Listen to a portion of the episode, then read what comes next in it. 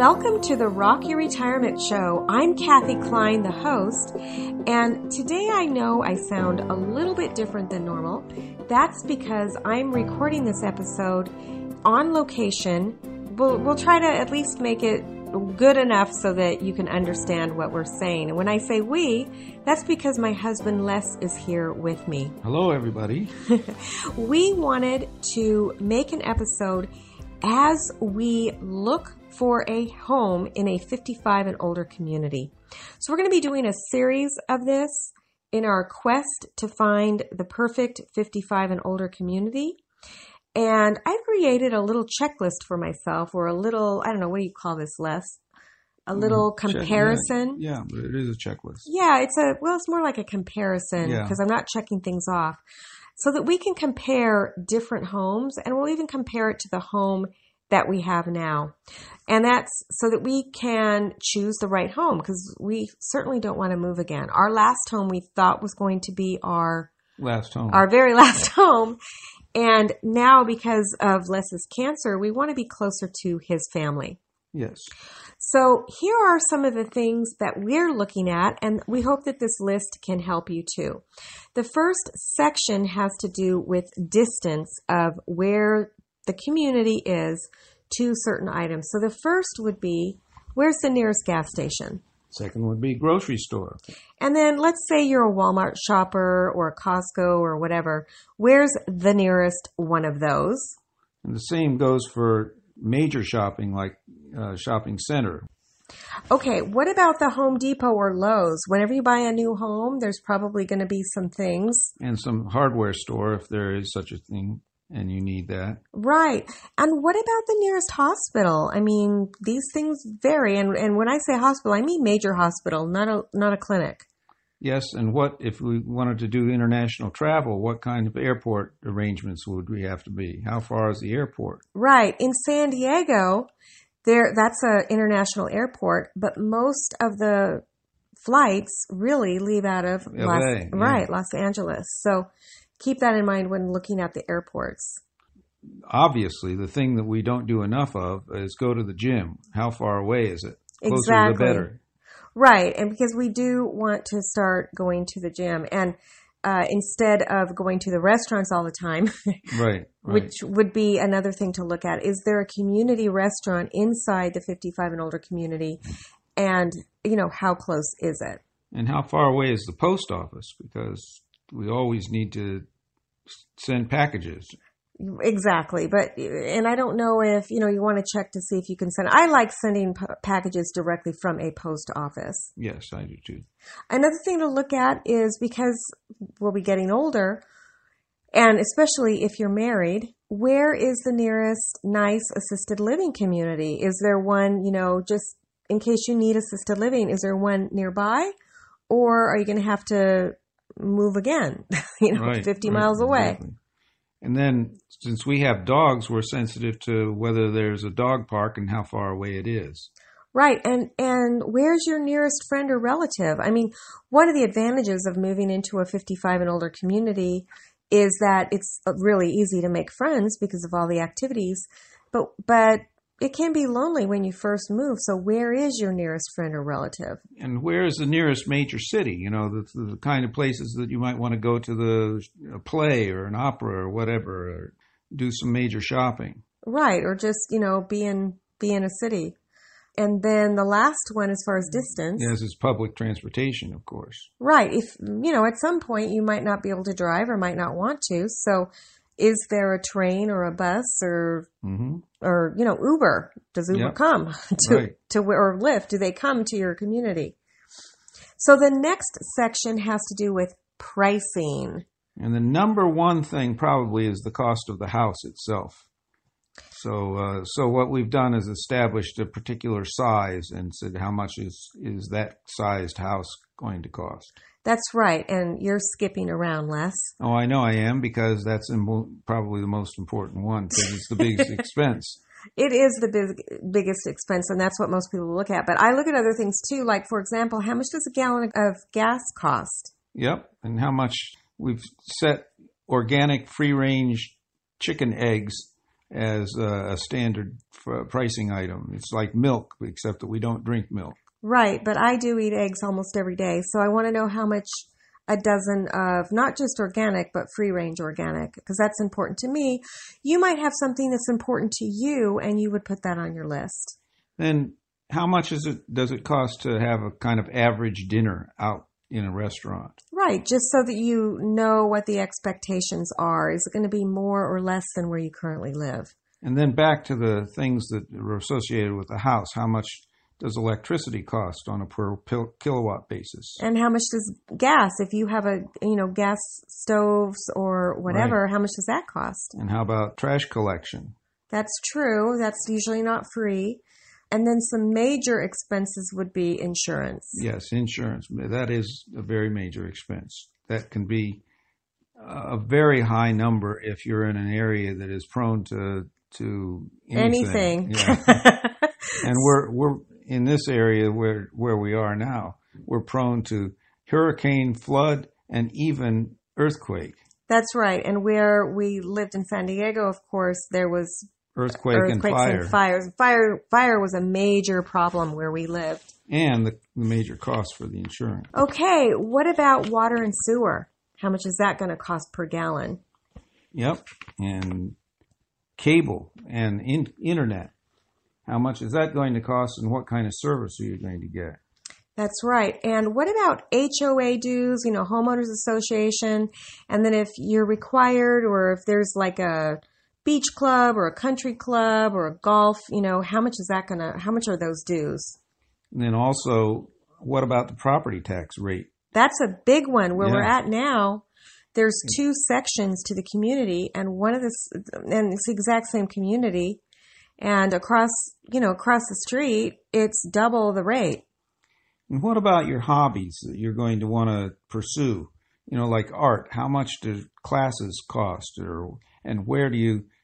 How far away is the place you have to go if you want to have those classes? Exactly. And what about fees for exercise classes? Here, currently, it's $5 a class. Yep. And I'm used to being able to take classes for free at the gym where I go to now. Of course, I have to pay for that gym membership. But take that into consideration. There might be classes that you want to take at the gym, or you might want to take art classes or whatever. How much are those going to cost? And also things like pickleball. That's that's very popular. Yeah, we just found out that almost all of the injuries Yes, right. It's funny because uh, almost all of the injuries come from pickleball in a lot of these communities. I know that my stepmother told me that in the villages, that's the number one injury, and we were just told that that's the number one injury here too. So I don't know if we're going to do pickleball, maybe just tennis. Yeah, who knows? But uh, that brings up the next thing. What's the hourly rate for home non-medical care? Right. What if you need a little assistance in the future, you know, getting taking a bath or helping what is what is it going to cost you per hour for that kind of care? Yeah. What if you broke both of your wrists and couldn't take a bath? Yeah, playing pickleball. Playing pickleball. um, and that brings us to the last one, which is your income tax rate. for the yeah, and that's usually, of course, statewide. So uh, But some cities have some it. cities, yeah, have it as well. Yeah, so what is that rate going to be? Um, and then some additional things that I have on my list is if you buy a piece of property that has a view, is that view going to be guaranteed? Right. What's going to happen around you?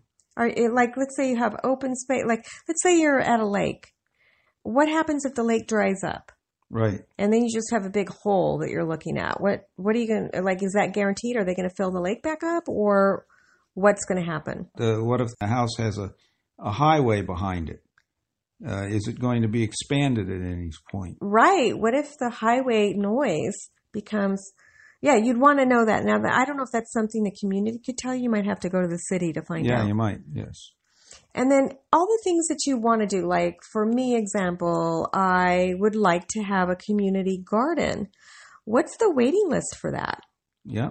You know, some of these things are going to have a waiting list. I know at one of the other communities that we looked at a couple years ago, the art room uh, where you, you know, do painting had lockers. Uh, I would want one of those lockers, but I'm sure there was a waiting list. That's right. And then what if you have trees in your front yard, are you allowed to remove them? Are you a- allowed to add one too? I mean, what's what are the procedures? Uh, how difficult is it to change your front yard, as an example, or something about your house? Exactly. And and or can the neighbors change their house? Right, You know, can they put a purple I don't know, right. something in front. So one thing that where were we where they started doing the grounds work at seven AM? That was oh another yeah, that was another Del Webb. it was another Del Webb where Yeah. I don't remember where we were. We were in uh, in Austin. was that Austin? Yeah, And they started right outside our window at seven o'clock in the morning. And I'm like, uh, that does not work for me. Yeah, right. I like to sleep until at least eight. I don't know. Yeah, which of course brings up the other thing: do they take care of your yard for you, or do you have to do that yourself? You know? But that wasn't their yard. That was just the I know, uh the I know. Yeah, that was the uh what do Common they call area. it? Common area. Yeah, right. So what are the waiting lists for things and what time like if you let's say you're part of the woodshop or the art studio club, like can you go in anytime you want? Could you go in at ten o'clock at night? Or do they have certain hours? And then what if like does your gym have lockers? Yep. And do you have to wait? You know, is there a waiting list? Another one was do you need approval from the HOA to change the inside of your house? What about the backyard? You know, is that a, something? What about swimming pools? Is there an indoor pool? Is there an outdoor pool? And how old is the community? Yeah, that's a big thing in the in the this 55 and older genre. We've noticed that the newer the community, oftentimes the younger the occupants of the houses are. The older the community, oftentimes, uh, let's say it's 23 years old, you figure people moved in when they were 65, let's no, say. 55 a lot of times. Well, whatever, you know, but 23 th- years later, how old are they? Well, we you can do the math. Right. And then how many more homes are they planning on building? Right. And and, and is that going to put pressure on the clubhouses? That's right. And Like, are they going to have 100,000 residents and three clubhouses? How's Yeah, that going to work? Yeah, what's the ratio of houses to clubhouses, you know, as an example? Exactly. And what about grandchildren? How long are they allowed to come and visit? Yep. What about other guests? Like, do all of your guests have to be over 55 or can you have, you know, some 40 year old guests for a month? And what about parking? If you had a guest that was staying here, can they park on the street if if they need to? You know, what's what are the rules on parking? Exactly. And, you know, Les and I are part of trustedhousesitters.com. We'll include a link to that. Um, and if you use that link, you'll get 20% discount and we'll get a couple of months free. But we have pet sitters come in.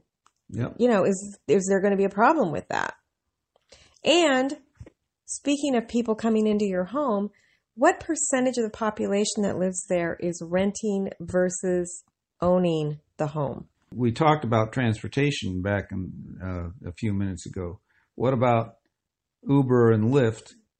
How available are they, and can they come into the community and pick you up? Exactly. Another thing, too, is the shower. That is super important. We've noticed that a lot of communities, now these communities are made for 55 and older, but some of them have steps. Yeah, big lip that you can trip on. Some of them have that in the shower. Yeah. And so, you know, this is supposed to be our last home. We want to make sure that it's going to be safe for us when we're 80, 90, and beyond. So take a look at those things as well. And then what about services out services that are available? You know, like handyman, laundry service, the food delivery like Blue Apron. Are those available in the community? So another area is in managing the community. There's usually an HOA board. How do you get to them, or maybe how would you even be able to be on the board if you wanted to be? And how long is the average stay on the board? In other words, do people on the board enjoy being on the board, or is there a super high turnover because there's a lot of infighting? What's the the makeup of the board? Oftentimes in a community, uh, it's the builder of the community that's that uh, manages and takes care of the board. And then when the builder's finished, what happens? Do they still retain the majority vote on the board, or do the residents have a say? Right. And what about the current issues? Are there things such as foreclosures, litigation among the residents, or problems with delinquent dues? That can be a major issue. Yes, it can. What other development is going to happen? Will I lose my privacy or maybe my view? Uh, is the community gated, and how does that whole work thing work? You know, do they close the gates after certain hours, or you know, if you had people that arrived at 1 a.m. in the morning and wanted to visit you, you know, how would that work? Who's going to visit you at 1 a.m.? They came in on a, on a late flight. it could happen. We've done it. Is there a time limit to park on the street, or is street parking even a, is that allowed at all? So, another area that, to question: How is the land divided up? Who owns the land around your house? Do you own it, or does the HOA? Yeah. And then, what does the HOA cover? Like, are hmm. they going to mow your lawn or come and clean your toilet? I mean, I don't know. What What does the HOA cover? Yep. and then the clubhouse. So we have we have friends that bought into a small community and there was actually litigation because the clubhouse was owned by the builder, not the actual community. So who owns the clubhouse? Is it the HOA or is it the builder? And if it's the builder, is it going to be transferred to the HOA upon completion? What happens if my mom needs to move in? So now there's three of us. Is there any restriction on that? Can she use the facilities? Do I get an extra pass, you know, to go to the gym? Or how does, what happens? Okay, the next section is things to review. So the first one was the HOA minutes. How do people get along with each other? The HOA minutes will tell you that. And then seeing financial statements about the community. If it's a public company, you know, like Del Webb, there are ways to find out what the situation is with the community. Right. What's the reserve fund balance? What's the annual budget? I mean, it, you you need to know if the property is having issues or if it has plenty of money. And then for resale. So a lot of these communities don't have a good resale market. Find out how many days the average house is on the market before it's able to be resold. What's the average price for similar property in the area? And what are the ratings of the hospitals? What are the state and national ratings? Are they good hospitals? Are you going to feel comfortable going there if you need care? There's always in a planned development uh, the CC&Rs that you look at to see what the rules are for being in the community. Right. What if there's a two dog limit and you have three dogs? Right. Or or what if you have a, uh pet tiger? I hope you don't have a Yeah. pet tiger. um, let's see here. Oh, you can also ask to speak with the Homeowners Association president and find out if there's any current issues going on. And then there's a question about assessments. You know, in a in a big community like this, sometimes there's an assessment because the roads have to be repaired or the clubhouse uh, is is being uh, renovated or whatever the case may be. Or maybe there was a hurricane and a bunch of trees fell down. right. So do find out about that. And then also, what about the event calendar? So take a look at the current event calendar and see what's going on. See if the if the events match up what you're interested in and if the the people who live there are people that you'd like to hang out with. And that brings up the last one for this podcast, and that is what are you going to be able to find out if you talk to some of the neighbors? First, are they friendly to start with? But then, assuming that they're friendly, is there something that you should maybe know that you don't know that the realtor is not going to tell you, that the people running the community isn't going to tell you? Well, maybe the realtor will tell you, but not really tell you. You know what I mean? Right. Usually there's disclosures involved. Like, for example, were there any lawsuits? So when Les and I were first looking at buying our house in San Diego, there was a house that we really, really wanted. And the house was in, uh, not foreclosure, but it was a short sale. No, it was in foreclosure. It was in foreclosure, and we actually never heard back from the bank. We we put an offer in, but there was a lawsuit in that community because of the water. yeah, they didn't put a big enough water pipe feeding the community, so they had pressure problems and several other problems like that. Right. So find out if there's any pending litigation. So anything else that you can think of, Les? No, I, I think that's pretty complete list, but I know it might be a lot a long list. there are quite a few things that are just standard for when you're looking for houses and you know like make sure you get a good engineer to do an engineering report and so on but right, but this is but this specific. is specific to, to these communities Right. So we hope you enjoyed it. And, um, you know, if you can think of something that we left out, head on over to the show notes at rockyourretirement.com and let us know in the comments what you think we might have left out. So thanks so much for listening to this episode of Rock, Your, retirement. And we'll see you next time on Rock, Rock Your, Your retirement.